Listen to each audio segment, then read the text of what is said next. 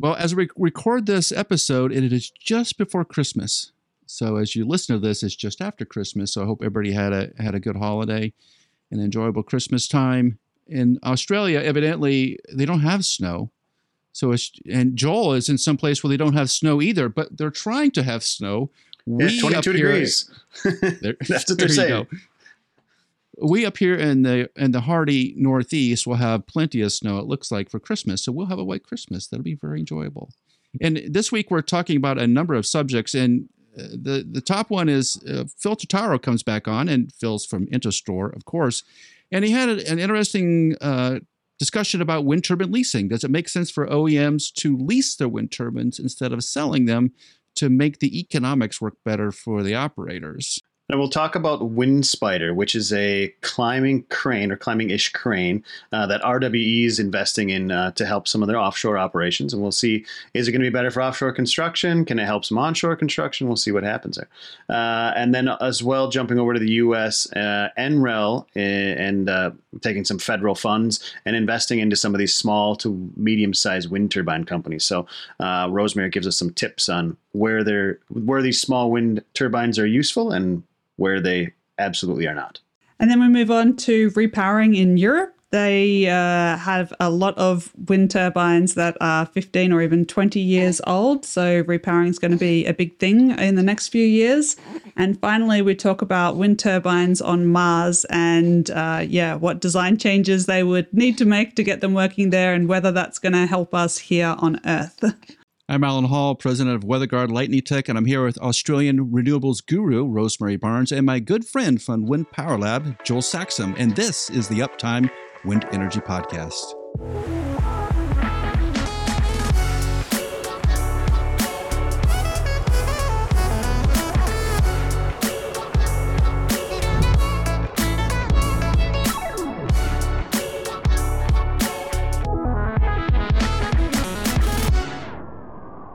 Well, we have Phil Totaro back from IntelStor, and check out his LinkedIn page and his website. You can find him at intel store dot com. Phil has done some research on what it costs to operate and maintain wind turbines in the United States, and has also kind of cross-linked that with P P A prices. And Phil, would you describe the the problem that you see coming up in terms of how to operate a wind turbine farm efficiently? Thanks, Alan. Thanks for having me. Um, so. After several months of doing uh, a lot of research on uh, kind of the uh, average production that we're seeing in the United States market, um, and thanks to the, the Energy Information Administration for making that data public, um, we've also coupled that information with some FERC published uh, power purchase data, uh, power purchase contract data, and um, we've also been able to, using our you know financial modeling and some actual um, O and M contract data that we have, uh, we've been able to build some basically project pro forma models for almost all the, the operational assets in the U S. Um, and what we're noticing is that the projects that have been built since um, about two thousand fifteen are now at at least ten years or longer to see a full net positive return on capital. Um, projects that were built prior to two thousand fifteen, you know, because of a h- much higher P P A price, um, they're probably, you know, somewhere between, you know, seven years and ten years, maybe twelve, um, to see a, a full net positive return on uh, the, the upfront CapEx. So because the P P A prices have been getting lower and lower and lower, Um, and we've bounced off the bottom, thankfully, which we saw back in about two thousand eighteen nineteen, where, you know, there were some P P As out there from some of the Midwestern um, co-ops, um, as well as uh, power marketing companies um, that were being signed for, you know, between like nine dollars and, let's say, eleven, twelve, thirteen dollars per megawatt hour. Wow. So the, the production tax credit in the United States has been very helpful for the independent power producers to maintain profitability. Without it, they would have a, a completely upside down project for fifty years, um, you know, before they'd see a, a net positive return. And what's happening is there's there's this very interesting conundrum of, you know, when when a project developer is buying wind turbines, they're doing it with the premise that they're going to operate this asset for at least twenty, uh, maybe twenty-five, thirty years. Sure. They're buying yeah. turbines that have a design life of twenty, thirty, and maybe even forty years now, according to, you know, some certification with D N V or, or somebody else. And the question is that because the wind turbines, you know, based on some of the previous research we, we've talked about, um, wind turbines really only have like a, a useful life before you start seeing a performance drop off of like ten years. Right. So the question is, knowing that you're going to have to repower for both operational reasons, um, the, the turbine performance drops, and because you want to be able to requalify for the production tax credit, why are we doing, um, you know, A, why are we doing turbines that have a design life of, of twenty years in the first place, or thirty years mm-hmm. or forty years, um, number one. And number two, why are we not just leasing the equipment, knowing that, you know, instead of signing a, a, an equipment purchase contract that is supposed to be for the duration of the project, you know you're going to repower uh, anyway, so why not lease the equipment and then allow the O E M to refurbish it with whatever equipment they want to deliver that's going to be the best performing equipment after whatever the time frame is, you know, ten years, et cetera, if you want to be able to requalify for the P T C. So it's not like equipment leasing isn't new, you know, mm-hmm. especially in industrial equipment. But mm. the reason that we're not using it already in wind energy is is a bit confounding, especially given some of these other commercial factors that we're seeing. Have you heard of an O E M offering that option to anybody? Not yet. Okay. And Joel, that's a great question, because what I think is likely to happen is, like, let's say a company like Nordex would try to do it. Mm-hmm. Um, I don't think everyone else is necessarily going to follow suit. Right. I think if you want to have somebody do it, you're going to have to have demand from, you know, the NextEras mm-hmm. and Berkshire Hathaways of the world to encourage companies like G E and Vestas to do it. And once one of the majors in the U S does it, you'll get everyone yeah, else to start falling suit, in line. Yeah. Don't you have to be your own bank to do that, in a sense that you're that CapEx and from the operator side, which would be deposited into a, a G E's bank account. Now G E's on the hook for that asset, so they have to be able to have enough bankroll to, to go off and do that. Do the O E Ms have enough money stashed away to to do those kind of lease agreements? That's a good question. Um, the short answer is yes and no. Um, they certainly have Uh, enough capital if they wanted to reallocate from other areas of their business. Mm-hmm. You know, sure. Obviously, as we know, that some of the, the some of the wind divisions at a, a company like G E, Siemens, et cetera, they've been suffering. Um, but they do have the capital necessary to be able to do that if they wanted to. The more operative issue with doing a leasing program is, are you really selling somebody equipment, or are you leasing them the ability to produce kilowatt hours? Um, and that's, I think, you know, this is g- kind of getting a little bit off topic, but, you know, it's the same thing with maintenance. Like, maintenance contracts today are also done on like a per turbine per year basis. It, ha- you know, there's availability guarantees, et cetera, but it's not done on like, you know, we're going to guarantee that you're going to be able to produce a um, kilowatt hour or a megawatt hour at, you know, a certain price tag. And so for equipment leasing, that seems to me to be the more operative thing is, is, isn't that regardless of the equipment that is being delivered, you know, to be able to produce these, these kilowatt hours, that should be what you're guaranteeing, in addition to, if not irrespective of the, the machine availability that we're all used to. Yeah. Yeah. It's different. Like the challenge, I guess the, ch- well, the challenge with it is, is obvious that it's a, it's a fundamentally different way of doing business than what everybody's used yeah. to today. And again, it's, yeah. it's something that we're, the problem is that there's not demand for it specifically, but there's going to be, because the, again, with P P As coming down and things getting more expensive to maintain, mm-hmm. how is the independent power producer not going to be in the same boat of thin margins, just like the O E Ms are today? Yeah. You know, prices can't keep coming down and you don't reduce costs correspondingly. This is one way that you can reduce costs, but it's a sea change in the way you do business. Well, a thought is, is like a, a friend of mine uh, runs a, a mining company here in Texas. And when they ramp up and ramp down, instead of always buying their big pieces of iron, you know, their big Caterpillar D tens or whatever, they they lease them. Mm-hmm. But now it's on an availability model. So they need to be moving material in that pit. But if their D ten goes down and it's down for more than twenty-four hours, well, X Y Z Caterpillar has to show up with a lowboy and another D ten for them to use while they're fixing that mm-hmm. one. You can't do that with a wind turbine, right? So that kind of complicates yeah. the, the the business model there as well. Yeah, and it's it's a great point too, because you're you're in a position where you're not only going to have to still p- potentially maintain an availability guarantee on on mm-hmm. the individual turbines in a wind park, um, but the entire park still has to meet a certain level of production in order to avoid mm-hmm. liquidated damages or um, right. you know, like substituted power buying to make up for any production losses that you are necessarily going to incur. I think that's part of almost every single power right. purchase contract these days. So. so, so here's a here's another question for you, Phil, about this. Now we're talking P T C, P T C, P T C. Now, if you go to a leasing model, by the word of the law of the I R A bill, you lose the I T C, correct? Technically, yes, or, because or would the O E M you have to spend. It? Well, right. yeah, that's a great question, because the, the the operative thing is that if you're, it's it's predicated on like a sales transaction, mm-hmm. you know, whether you're safe harboring or, or otherwise, it, the I T C is predicated on like a sales transaction mm-hmm. uh, taking place between an equipment vendor and a power producer. So they could tweak that language to say that the I T C goes to the O E M. And that's what I'm, that's what I'm thinking again, it would be. Because otherwise it'd be like a change right. of ownership yeah. or something, right? Yeah, because again, that's that's one of these things like I was mentioning before. Like right now, everybody's happy with the fact that there's certainty with the P T C rules out to twenty thirty-three, at least at this point.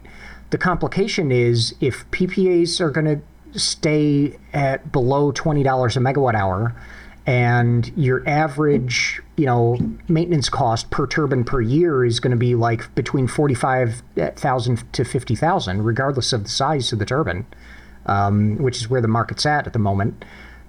That's creating an unsustainable. I mean, even if you have like a forty-five to fifty, you know, percent net capacity factor uh, on your asset, you're still not making enough money. Mm-hmm. You know, if the P T C goes away after ten years and you don't renew it by repowering or refurbishing, you know, your your asset, you're it's going to take you like forty years or plus, uh, mm-hmm. you know, even longer to to.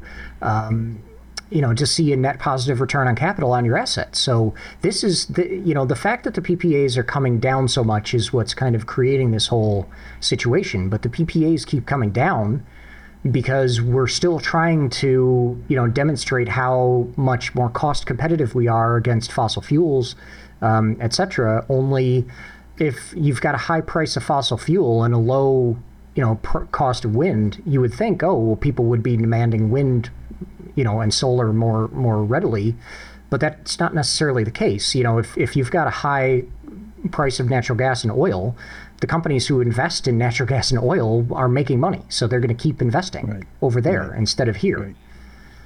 So, so it's that, it's that, a challenge. But, but that works in a very unique way for the O E Ms, right? They know, based on the production tax credit, that it's a ten-year cycle. Mm-hmm. They'll say that the wind turbines will last twenty years, but the data indicates they're lasting roughly ten, you know that they're going to be back again looking to buy an upgraded turbine or upgraded blades, something at year ten. As an O E M, you don't want that to go away. You don't want to turn that ten-year cycle into well, a twenty-year cycle. And and the thing is, there have been instances where, you know, one O E M sold their turbines to a project, and then the project was repowered after ten years with a different O E M's mm-hmm, equipment. Mm-hmm. That's right. Now, yeah, a lot it. of that yeah. had to do with, you know, the fact that like some companies aren't still operating or they don't have a turbine that fits the tower because they don't want to, you know, if they can avoid it, they don't want to, you know, take yeah. down the tower, and they want to be able right. to reuse the foundation, et cetera, all the electrical interconnection, uh, you know, it saves yeah. some cost. So basically yeah. you're renacelling and reblading the turbine. Um, but there is is also the challenge of, you know, if you've got a, um, you know, a turbine that's designed for twenty years, it's being run harder than it should be. You know, it's, I mean, to be clear about, you know, sure. this, this concept, like the turbine would theoretically last for twenty years if it was right. being run consistently inside the manufacturer's specified mm-hmm. warranty, mm-hmm. you know, sure. design envelope.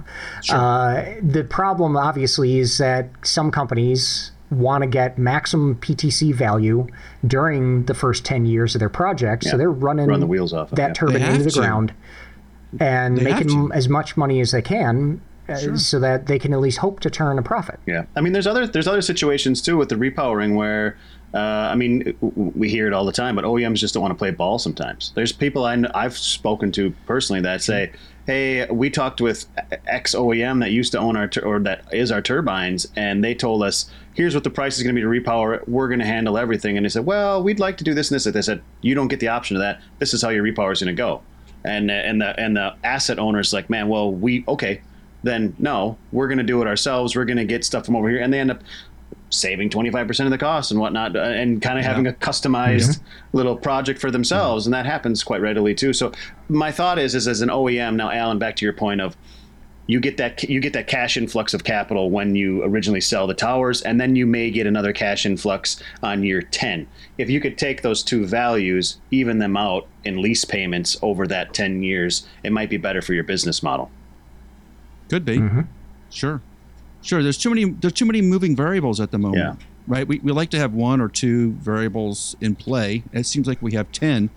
I always look to uh, American Clean Power and wonder, I know they had a change in leadership. I don't know if anybody else noticed that, but American Clean Power had a change in leadership recently. And I kind of wonder if that's a result of sort of the, the market situation that we're in. There's just too many variables and everybody's trying to figure out how they're going to make money in this marketplace. And as Uh, the membership of the A C P uh, fluctuates a little bit. They're getting demand from their members to say, "Hey, let's stabilize this thing." And right yeah. now, Phil, am I am I wrong? I mean, it just seems like it's probably the most unstable I've seen it in the last ten years. Uh, agreed. And the the operative thing here is, you know, this this public acknowledgement by the O E Ms that they're struggling financially with low margins and, mm-hmm. and yep. you know, pricing pressure. This is yep. all ba- based upon uh, uh, is the net or is the net effect of what they've been feeling yeah. for three to five years. Yes. You haven't even seen the I P Ps publicly acknowledge yet that they're in financial distress because of these lower yeah. P P A prices and, and right. how tight things are. So, you know, hopefully what we've done is shine, you know, to shine a spotlight on, um, you know, what's the, the, the coming storm, if you will. Um, yeah. But you're going to start hearing more about this soon. And, you know, it's it's. It, it just it's it's as tight as it's been in as far as long as I can remember. I mean, years gone by, you know, we had like the P T C go away and then come back. But that was when P P As were maybe, you know, fifty, sixty, seventy dollars. Right. Um, with P P As averaging in the past two years around twenty-five dollars, according to FERC data. Yeah. You can't That's screw around. You know, you, you've no. got to you've got to operate as efficiently as you possibly can right now. So one one last question for you, Phil, from my side here. Now, a player that may be poised to take something like this on, uh, of course, we've, we're always following the news of what's happening in the marketplace, but it looks like Siemens is about to be taken over by parent company, right? And they're making a move to possibly delist them. Delisting Siemens, does that give them the flexibility to start maybe playing with some leasing models or playing with some other kind of uh, economic models that for a publicly traded company might be a little bit harder? Yes, and to be clear, they're delisting the Siemens Gamesa division, right. but it's still going to become part of public Siemens Energy anyway. Right, so, right, right.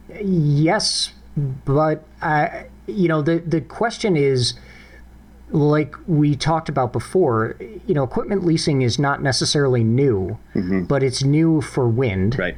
And like you mentioned, you know, the fact that you're still going to have to maintain a certain level of availability, that there, the fact that, you know, nobody's really used to this type of business model in this industry yet.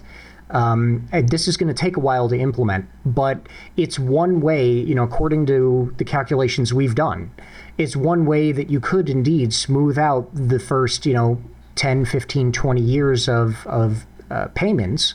Um, you know, and ensure a certain amount of cash flow for everybody, the I P P, the the wind turbine O E M, um, and the the you know, whether it's a utility or or a corporate power offtaker, you know, they have a certain expectation of, you know, the amount of, of energy they're going to receive, so, or electricity they're going to receive. So, you know, that's that's what this does. Is it's one way of solving a commercial conundrum that we now face. It's maybe not the only way, but it's probably going to be the way that I see the market evolving, um, specifically because it's it's the easiest way to go from just, you know, huge upfront cost and, you know, huge amortized cost in terms of long-term maintenance contract uh, to something that could potentially, um, you know, get a, a contract that could end up getting truncated if they end up repowering, especially if, like you mentioned, the the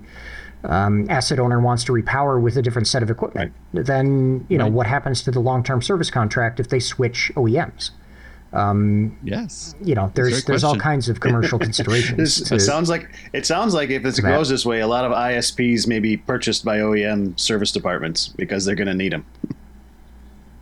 Yes, and it, it also probably means that if you're self-performing, you're going to have to get up to speed on equipment makes and models that you may not necessarily be as familiar with. So the question then goes back to something we talked about a few weeks ago, mm-hmm. which was, are the insurance companies that sometimes have to backstop some of these uh, some of these companies if they don't balance sheet underwrite themselves? Mm-hmm. Um, you know, are the insurance companies going to get on board with this whole thing?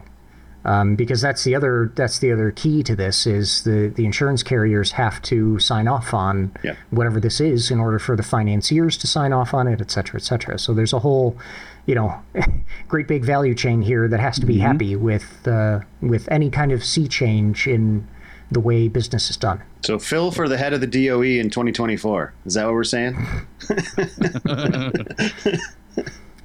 Well, I appreciate the sentiment, but you know what what what I'll say about it, Joel, is that the you know if people have been following what you know IntelStor has been doing for the last you know thirteen years, you'll know that we're kind of on the bleeding edge and sometimes a little bit ahead of the curve with a lot of these things. I guarantee that in twenty twenty-three, this is my my twenty twenty-three prediction, everybody, for the new year. I guarantee you are going to be hearing more about I P P profitability challenges in twenty twenty-three and beyond. I like it. Well, because of everything we've just talked yeah, about. That's, so that's a pretty good prediction, Phil. We're, we're going to hold you to that, yeah. and, and we're going to have you back, obviously. So everybody, check out IntelStor, intel store dot com, I N T S, sorry, I N T E L S T O R dot com, or just look on LinkedIn. Just go to IntelStor on LinkedIn, where you can find Phil's posts about all the things happening in renewable energy. Phil, thanks for joining the program again. We'll have you back soon. Thanks, everybody. Lightning is an act of God, but lightning damage is not. Actually, it's very predictable and very preventable. Strike Tape is a lightning protection system upgrade for wind turbines made by WeatherGuard. It dramatically improves the effectiveness of the factory L P S so you can stop worrying about lightning damage. Visit weather guard wind dot com to learn more, read a case study, and schedule a call today. Well, if you've been watching the news lately, you've seen some cranes tip over, uh, both onshore and ship-based cranes on some offshore projects. So crane safety is becoming more and more of an issue as Rosemary keeps building bigger and bigger wind turbines. We got to get and create bigger and bigger cranes, and then stability becomes an issue. And every once in a while, they tip over. There was a the really serious one that happened over in Belgium a couple of weeks ago. Our yeah. my friend Kuhn reached out about it, and I thought, wow, scary. Yeah, people were hurt in that in that accident. Uh, so there's been a couple of new concepts floated about, and now it, it looks like some investments are being made. R W E uh, recently signed a letter of intent with a company called WindSpider, and WindSpider is a Norwegian-based company uh, and who is looking at a, a new modular self-erecting crane system. And the pictures online are interesting. It has a uh, kind of like an erector set around the tower, and then, and then there's a crane at the top, so it's able to lift uh, blades and nacelles from a ship and then install it on the top of the tower. So it, it builds the tower somehow, which is not described at the moment, at least online. I haven't seen it. And so it's a, just a different concept. It's not a ship-based crane. It's a turbine-based crane, which I think it, in some cases makes a lot of sense. So they're saying that it can have a, a lifting capacity of more than twelve hundred metric tons, and it eliminates one of the pieces of motion, especially for fixed-bottom offshore wind turbines. As a ship bobs up and down, uh, and you're trying to move a, a ship-based crane, a, a blade, for example, and trying to mount it, it becomes sort of a little tricky, and they have obviously different ways of attacking that same problem. But you're seeing more and more new concepts like this WindSpider idea of, of basically connecting something to the tower and using a, a, a more steady crane system. And I, I think it was at Enercon or one of the wind companies, I think it was Enercon, had tried something like this a year or so ago. If you look on YouTube, they have a really interesting video of a, a tower-based uh, crane that was, system. That was the Lager, the Lagerwey unit, right? Is that what it was the, called? Yeah, La, Lagerwey, Lagerwey, where they were, the tower was the, the crane was actually climbing the tower yes. as it was building it. Yeah. Yes. Yeah. Yeah. yeah. That, that's a really smart technology. So R W E is now investing in this space. They can't be the only operator thinking about this because it's not only new construction, it's repairs or, yeah. or repowering. You, you're going to need some sort of platform to repower. Yeah, Joel, does this start to make a little more sense? When you're talking like repowers and stuff like that, I know that the Liftworks guys have been making some waves um, yes. on the, the, the nacelle top crane that they have. And I think there's another right. company out there doing the same kind of something along the same lines. But, you know, being in that uh, the consulting world as Rosemary's as well, we see things come across like, oh, we have to mobilize a crane to the middle of nowhere just to do this one project. Well, the project just went from being uh, two hundred thousand dollars to being a million dollars because you have to bring the crane up there, thirty-five grand a day for that crane and, and yada, yada, yada, right? So that's just the right. onshore portion of it. The costs are extreme. So if you can get something like that, I think that Liftworks crane you mobilize with like one or two trucks, boom, boom, up, down, right? Where a crane, like if right. you bring a, a, if you, and I'm going to say that wrong, I always do, but the, the labor, like the labor thirteen hundred, I think those things take like ten trucks to bring the whole thing there. Assemble it. It takes a couple days. Use it for whatever, uh, you know, on standby cost. It's tens of thousands a day. And then once you're done, it takes a couple days to disassemble it and then back on the trucks and out to the next spot. So mm. any kind of so, so what I'm thinking is this is the offshore equivalent of that, right?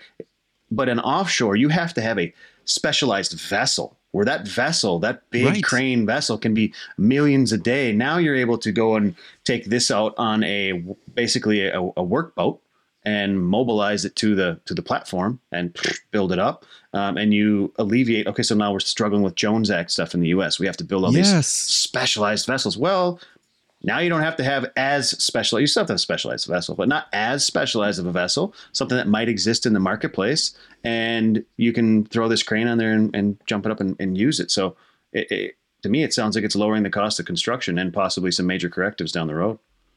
Well, yeah. And R W E is involved in a couple of offshore projects in the United States and, mm-hmm. and a ton of onshore things. So mm-hmm. investing in this as an operator makes complete sense to me. What I'm wondering is what happens on the design side for the wind turbines. Do you design the towers and the nacelles and the blades slightly Transition different piece. to accommodate, right, to accommodate yeah. a crane system like this? Yeah, I don't know. I think it would have to be most of the des- redesign because I'm just looking at the images here of kind of how that's like a, a lattice work over the top of the tower. It looks like sure. most of the designing that would be different would be in the transition piece or the actual foundation of a floater, rather than the tower or the nacelle or the blades itself. But maybe Rosemary, you can, you might have some more insight into that than than we do. Right. What do you do with the one hundred fifty meter blade? How do you handle that if it's a if the crane is based on the turbine itself? How do you the geometry? It's a geometry problem at that point. How do you do that? I think I would say you'd, you'd you'd pull it just like you would a normal one, but um, instead of having a two a two piece tail and midsection picker, you have a like the the the bracket that goes over the middle of the blade and comes up. But I don't know. There's some, well, there's some do- there's some, there's some kind of um, uh, cantilever type structure that's going to have to be built that have to be maybe counterweighted to get the blade up if you're tower based. I'm not sure. Right. And do you use the, the two-piece blade? If you look at that Enercon video of their the trial of their um, tower climbing crane, so you can search Enercon climbing crane slash Enercon Kletter Cran um, on YouTube and find it. They do show them installing um, blades. Uh, they show them first installing the tower segments one after the other, and it you know climbs up the one that it did um, before to put the next piece in on top. Um, and then afterwards, um, they showed the blades coming up, and they've got like this um, brace that they put from close to the, the root of the blade to about halfway along. And, um, and so, yeah, they're kind of picking it up in two points and then um, raising it up. Mm. And then there's an uh, an arm of some sort. I don't know, some kind of, I don't know if it's a robot arm, but some some sort of arm that comes out and, and grabs it and jigs it into place. It's it's really cool. It's very hard to describe in words for people just listening, but get onto YouTube and search it because it's uh it's it's pretty cool the way that they're able to do that. And then they've got a team of workers, like actual human workers inside the the hub, um, you know, like normal to kind of yeah. Well, they don't catch the blade. The the big arm catches the blade, but they're there to, you know, um to guide it al- align it properly and get all the bolts in. Yeah. I think I think the term for that, like, and I don't know if it's the exact same thing, but this is from my my lifting background offshore. The term for that, like, piece in the lifting world would be called a strongback. So it's like the oh, where the cra- where yes. crane would come down, and then it would be like the yeah. the piece that actually. So I don't I don't know if it's the exact same thing, but no, I think you're right about that. Well, we haven't seen it this used in the United States yet, and if it is being used, the technology is being used. Maybe it's being used in Europe. But if you if you ask in the States right now, we're we're using standard crane technology to yeah. put wind turbines together right now. Mm-hmm. It would be a, a total game changer, I think, in terms of just technology. And, and Joel, I think back to your point, if we're going to be adding one hundred twenty thousand wind turbines over the next couple of years mm-hmm. to get to around two hundred thousand wind turbines, You, there's just not enough cranes on the no. planet to service all those. You're going to have to come up with a different idea. Yep. That's something that's a little bit simpler to to mobilize put up and down. And, yeah. yeah, you're right. Yeah, yeah. If anybody, if anybody, any, anybody listening in the field is, is using a different kind of crane technology, reach out. Let us know how it works. Send some pictures, some video. That'd be really cool. Yeah, I was going to say you guys need that since apparently in the U S you're so keen on repowering everything every ten years. um, yeah, here we go. yeah, running running your assets assets hard to get the most of those tax credits, and then you know you you need you need some more cranes than elsewhere in the world where maybe things are run a little bit more smoothly and gently by the sounds of things.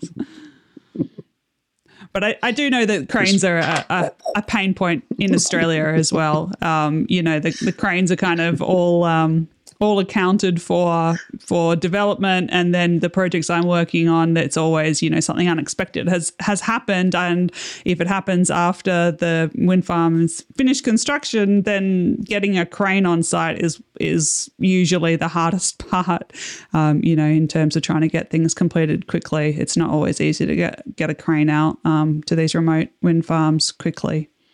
Well, one of the areas we haven't talked about a lot in the recent past is the small to mid-sized wind turbines. And what that group generally means is are, is wind turbines that are less than one megawatt. And, and there's a, a cottage industry in the United States that's been around for a number of years, but you just don't hear about it very much. Well, that's going to change because N R E L is in putting about uh, three million dollars into eleven manufacturers of small and medium-scale wind turbines. Uh, and they're looking to uh, make those awards, it looks like the beginning of next year.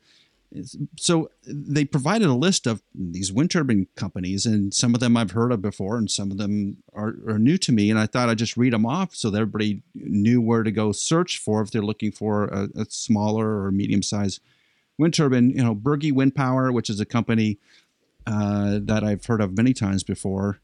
Uh, Center, uh, sorry, Carter Wind Turbines, E O Cycle, America Corporation, N P S Solutions, and they're in Connecticut. Pecos Wind Power, which is in Massachusetts. Doesn't make uh, sense. Uh, no, Pecos just, is not a Massachusetts word for sure. No, that's Pecos, Primus Texas, Wind Power, man. Right, exactly. Right, I think the same thing. Primus Wind Power in Colorado, R R D Engineering, which is also in Colorado, uh, Sunsite Wind in, in Georgia, Windurance, what a great name, Windurance, which is based in Pennsylvania, and Windward Engineering down in Utah, and then X-Flow Energy Company, which is based in Seattle, Washington. And Rosemary, I you, you get probably the same number of questions as we do at WeatherGuard of, hey, where can I find a small wind turbine? I have a farm, I have a, a, a estate, I want to have some wind energy. Where do I look? It's sometimes pretty hard to find some of these companies. Yeah. Um, the question I get asked more commonly is, you know, I live in the suburbs and I want to put one on my roof. And the answer to that, and they want to know where they can buy a good one. And my answer to that is you will not find one because that's a stupid place to put a wind turbine. But this second, um, you know, slightly larger um, kind of turbine for, yeah, people that have a, a bit of land and have actually a decent wind resource to, you know, put the turbine in. That's something that comes up a lot. And it's a real, like, I find it a real kind of like a cowboy industry. There's so many small wind turbines available, and especially a, a lot of really cheap ones that you can get off Alibaba or something. Um, and the internet is just full of people complaining about how they didn't do what they were supposed to do. And often, you know, the manufacturer claims uh, it's not physically possible that they could generate that amount of power.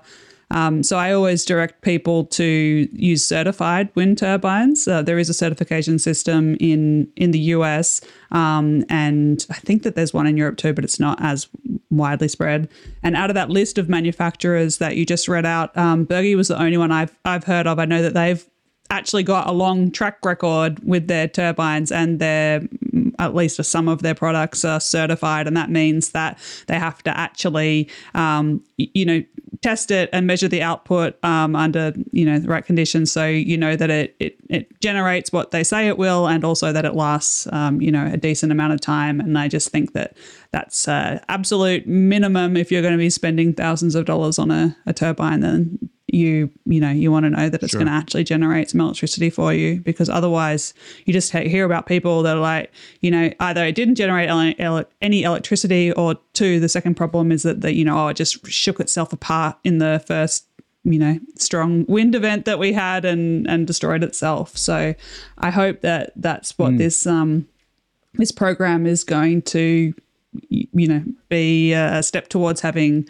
more properly certified wind turbines, small wind turbines, so that people, consumers, can have some kind of trust in, in what they're they're going to get when they order it.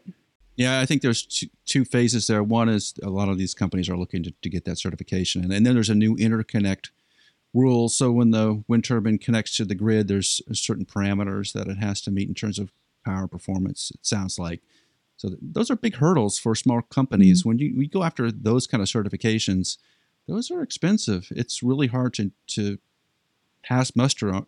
And especially if, if you have to go back and do a little bit of redesign to go through the process a second time, it, it adds up to, I'm sure, quite a bit of money. So N R E L is looking to simplify that process, which makes total sense to me. And Rosemary, what are some of the proper applications for these wind turbines? Where would you see them installed at? Farms is the main one. And in, in Denmark, um, on the west coast of, of Jutland, it's super windy and, you know, it's not very densely populated. It's just uh, a lot of kind of small, medium-sized farms.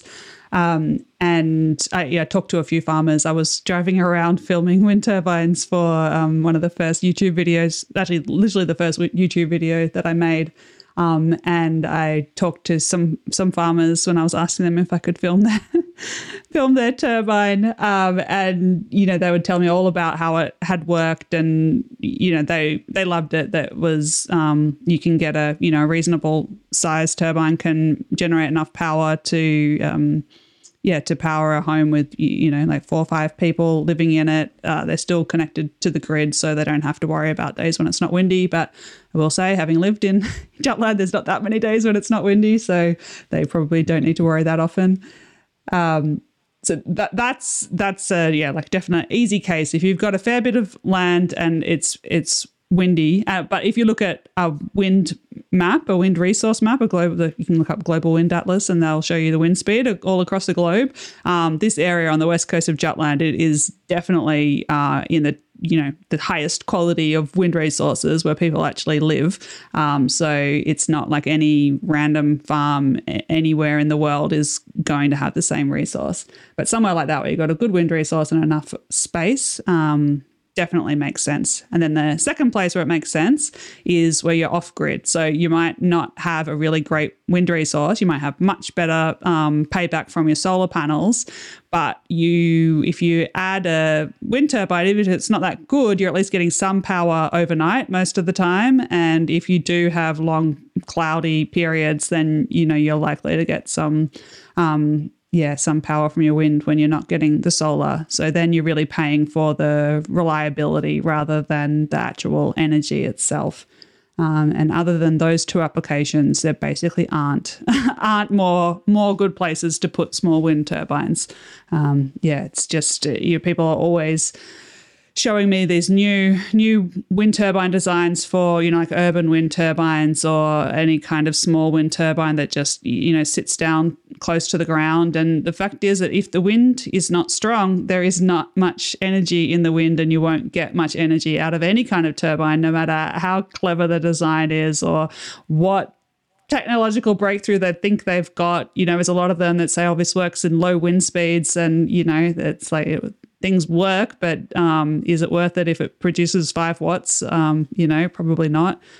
Um, yeah, so I have pretty pretty strong feelings about small wind after, you know, the doing the YouTube for a couple of years now. I get asked about it over and over again, and um, you just can't can't get a lot of energy out of slow wind, and that means urban wind is never going to be a thing. Sorry. Maybe in Chicago, the windy city? Yeah, maybe. Not a lot, yeah, unless you're maybe downtown, there's not a lot Wellington, of tall buildings. Wellington, New Zealand is the windiest capital city in the world. Is it? I know that one of the, one of the things about uh, small some of these small wind things, I know like Bergey it has it on their website as well, is that um, they will qualify for I T C and you can get tax big tax rebates on it, like thirty. Really? Yeah, thirty percent. It says they have they've got on their website um, some guidelines on it, and some also you might be able to apply for some state Uh, Uh, tax incentives as well, depending on, of course, where you live. Wow. Um, I'm in Texas right now, so I'm thinking about some of my friends that have some ranches and stuff out towards the western part of the state. Sure. Um, that, that makes complete sense. Yeah. Well, we'll put the list in the show notes. So if you're curious about uh, wind turbines, small wind turbines or medium-sized wind turbines, we'll have the list.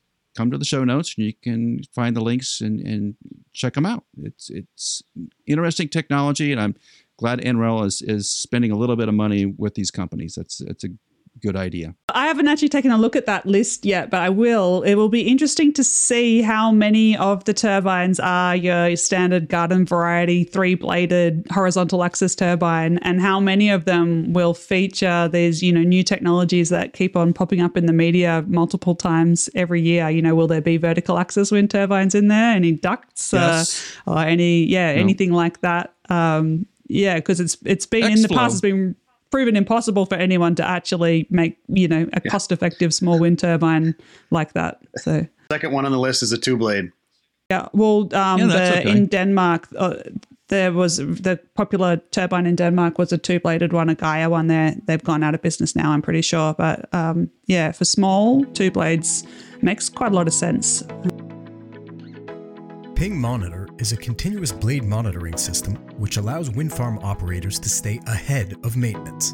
Wind techs can often hear damaged blades from the ground, but they can't continuously monitor all the turbines. They also can't calculate how bad the damage is or how fast it's propagating based on sound, but Ping can. Ping's acoustic system is being used on over six hundred turbines worldwide. It allows operators to discover damage before it gets expensive and prioritize maintenance needs across their fleet, and it pays for itself the first time it identifies serious damage or saves you from doing an unnecessary visual inspection. Stop flying blind out there.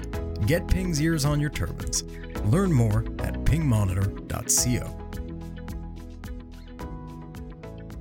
So there's a big problem in Europe, which is that wind turbines are getting older, and they're getting older at a, an alarming rate. Um, uh, a lot of onshore wind farms in Europe have reached their operational lifetime.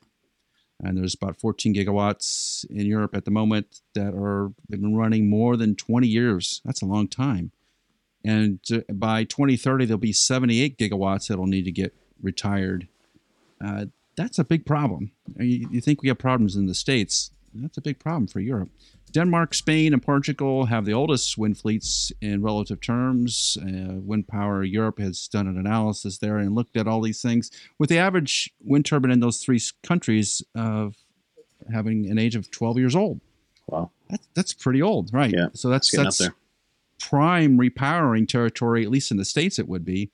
Uh, and Germany has the largest installed capacity, which could potentially be repowered with seventeen gigawatts that are older than fifteen years. That's, again, a little wow. shocking, right? Yeah. So, uh, so there's there's about one hundred seventy wind farms in total that have uh, so far been repowered, uh, most of them in Germany. And the Netherlands uh, is sort of second in that. But so there's there's a sort of a national repowering effort that needs to happen in, in the European countries.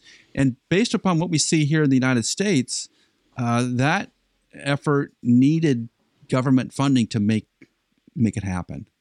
And I'm, I'm wondering if if that's the same sort of effort that's going to be needed in the European Union, that without some incentives to repower, the operators are just going to continue uh, leaving their assets out there and let them run till they eventually stop running, and because there's no incentive to repower yet. Rosemary, does that process make sense? I think it's really interesting, the difference in um, the Yeah, the, the two, this is first, and maybe this is the last topic for the, the this week's episode.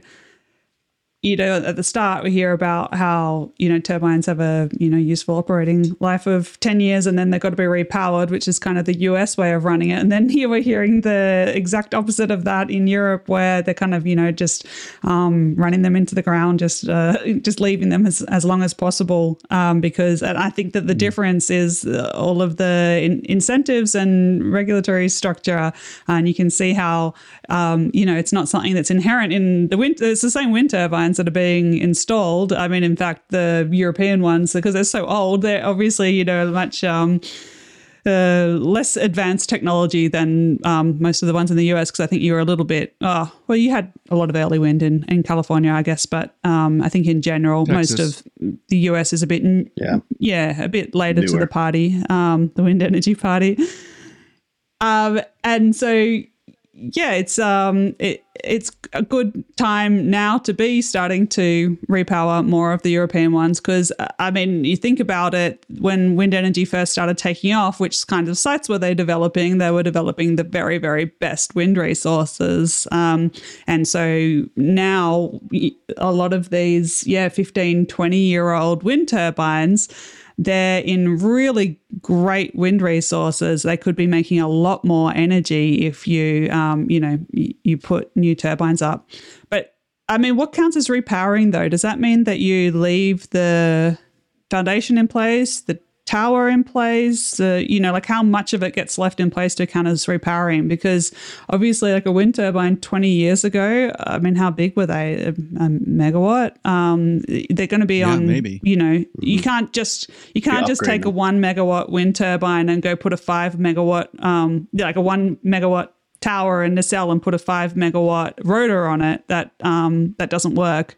So how far can you get with repowering? Maybe when they're that old um, and technology has moved so far, maybe you're better off, um, you know, getting rid of it and starting again. So I guess that will be that will be something, a decision for every every site to make about what's the best way to yeah. take advantage of this wind resource in the future. Yeah, there may be some decommissioning and then um, just using the grid interconnects. Uh, as long as they stay at the same, of course, you know, power faces and whatnot, uh, instead of the, you know, changing out a one point five per G E fifteen for a G E sixteen generator, uh, that may not work. Uh, so a, a question or a thought here as well. So from w- at Wind Power Lab, we see quite a lot of uh, acquisitions, mergers, Uh, people buying and selling these assets now in Europe, and we're helping a lot of them with blade maintenance strategies. So some a lot of companies are taking on assets that have been in um, you know, in play for a long time in operation. And they're like, hey, man, this is this is the condition they're in. What should we do? How do we make, make sure that we get the most out of them? And one of the reasons we're, we're you know, the background analysis of is the prices, the energy prices in Europe right now. Nobody wants to take a wind turbine out of commission for X amount of time to repower it because they're taking so mm-hmm. much advantage. Like we have, we've got trials right. of stuff we're trying to do with, with companies that are like, hey, yes, yes, he- we absolutely want to do this trial with you guys and take a look at this, or, uh, you know, X, Y, Z, but we can't do it until we have uh, like, there's, there's going to be a doldrum week or something because the energy prices are so high right now. We're not even going to take something out of, uh, you know, out of production to, to look at a trial of, uh, you know, a new product or an inspection technology or whatever. Um, so nobody really wants to shut a wind farm, wind farm down to repower it either, just because the the prices are so high. And I know that's a that's a temporary thing for a long-term problem, but it's a it's a reality as well. You you can't let those assets sit another three or four years. I think you're going to have a problem. Right? They're just eventually yeah, just going to break down. Yeah, they'll start. There's things will start to fail bad. You'll have some, some. You'll get some runaways and some fires and some broken blades, and you're you're going to run into some safety issues once you get t- too far down the line. Right, and in in a country like Germany, where they're now really dependent upon every bit of energy they can produce in country, you're right, Joel. Taking those assets down for six months to repower doesn't sound like a smart idea. They're going to have to stage it in some logical manner where they can keep the power production up. The energy crisis in Europe isn't changing in the next six months, I don't think. And and if you if you're thinking about repowering, Rosemary, I think you're right.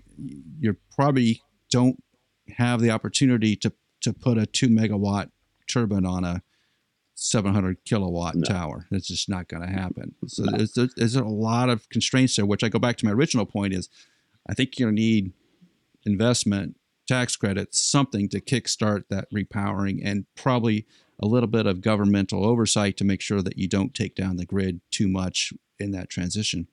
It's going to be a busy time over in Europe for repowering, for sure. So NASA has been working on putting people on Mars. If you've been following NASA for any length of time, this is this has been going on since uh, the U S landed on the moon. The next step was always Mars. And if you're going to put people on the planet of Mars, you're going to have to provide power. Well, there's only a couple ways to do that. You could have a nuclear reactor, which is probably the way it's going to start out, honestly.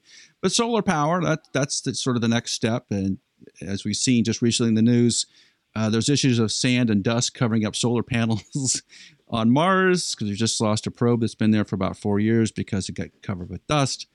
Um, so one of the opportunities is wind. And NASA has been looking at putting wind turbines on the planet of Mars. Now, that comes with a little bit of difficulty because the atmosphere of Mars is about one percent of the atmosphere in, on Earth.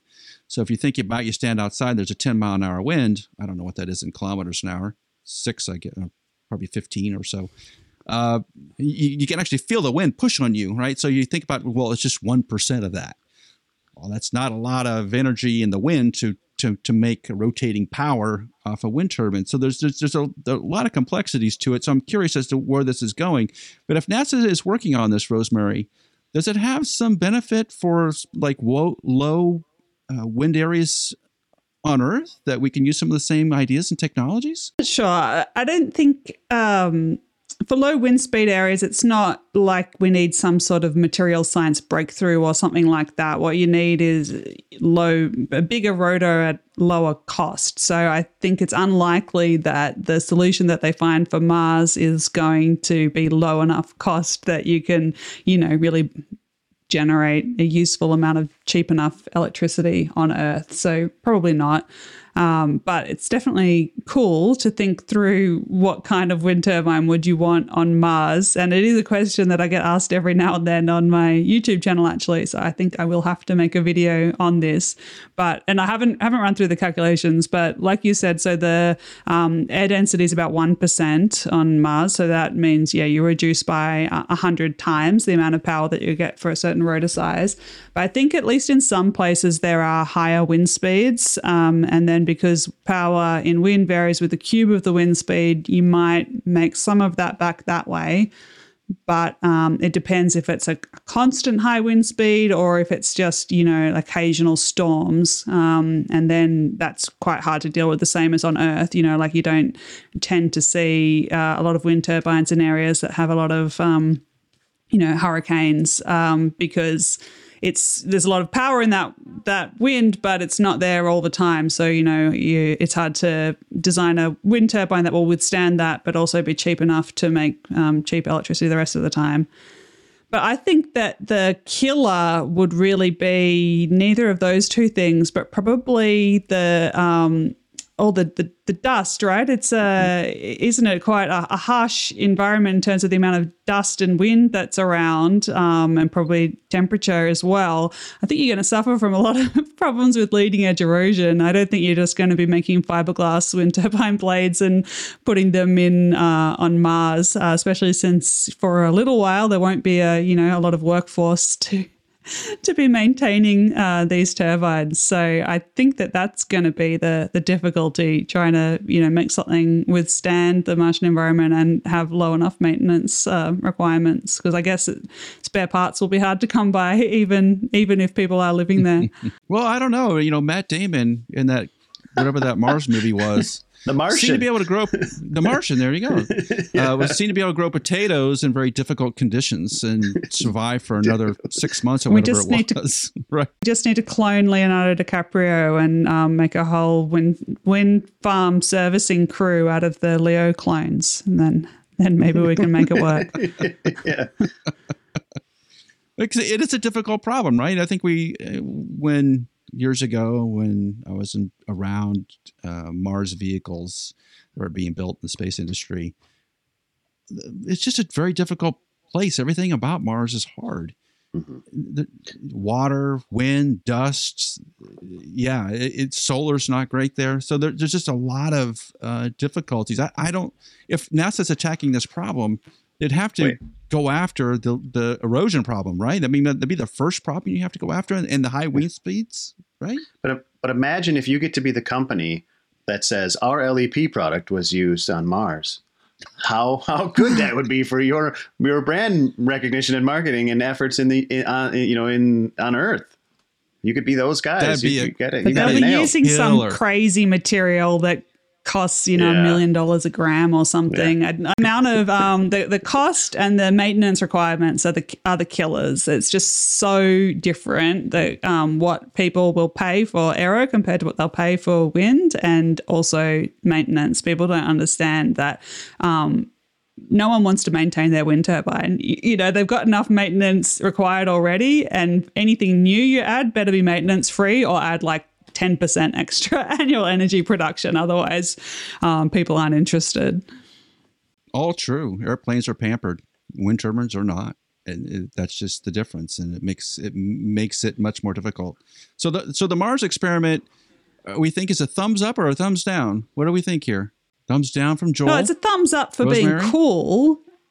A thumbs down for being applicable to w- wind turbines on Earth, I would say. It's cool, but I don't know if it'll actually work. Well, didn't they just put a helicopter on Mars? What, am I wrong about that? Dro- Was that Mars? A dr- or- no, it's, a, it's a drone, yeah, that comes off of the Mars, the new Mars rover. There you go. But with if we were its, able with, to do huh? that, that, there's there's your there's your example right there, Rosemary. If they figured out how so, to put a drone yeah. or helicopter on the surface of Mars, and, and it could live for any length of time, they must have something figured out, right? It can only, fl- but it can only fly for like. It's something super, super short. Like it can fly up like twenty meters and then it has to come right back. No, like it's yeah. like it flies up, takes a peak. And then as far as I know, maybe the, the, there's, they've got some new missions for it or something, but it's because, because of power density on board and the ability to fly in that atmosphere, it just can't do much. Yeah. Well, I mean, there, if anybody's there's... flown, if, if, if you've flown drones in the United States and you've flown one in Houston, Texas, and you've flown one in Denver, Colorado, you'll, that's only five thousand oh. feet of difference in atmospheric difference, right? And it's crazy yeah. how much different it, it actually is. And then go from there to ten thousand feet or four. I flew I flew up at fourteen thousand feet one time in, in Colorado, and you couldn't Ooh, fly yeah. for a, a drone for f- five, six minutes. That was, you know, and you had no control over it compared to at sea level. And that's just on Earth. The atmospheric density makes a big difference. Yeah. As we all know, that's where all the energy comes from for wind energy. It's it's, it's mm-hmm. in the atmosphere being thick and heavy and moving at some velocity. There's a lot of energy in there. There you go. And moving fast. It's just math, right? Right? That's all it is, Rosemary. It's just math. That's going to do it for this week's Uptime Wind Energy Podcast. Thanks for listening. Please take a moment and give us a five-star rating on your podcast platform. And be sure to subscribe in the show notes below to Uptime Tech News, our weekly newsletter, as well as Rosemary's YouTube channel, Engineering with Rosie. And we'll see you here next week on the Uptime Wind Energy Podcast. Happy holidays.